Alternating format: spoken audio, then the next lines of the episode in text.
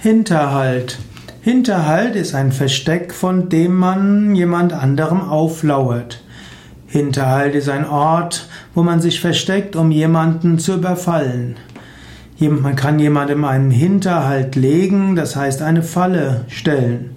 Hinterhalt steht auch veraltend für Zurückhaltung.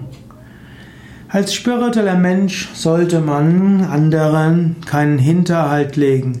Man sollte sich nicht in einen Hinterhalt legen, um andere zu überfallen. Man will mit anderen freundlich und ehrlich umgehen.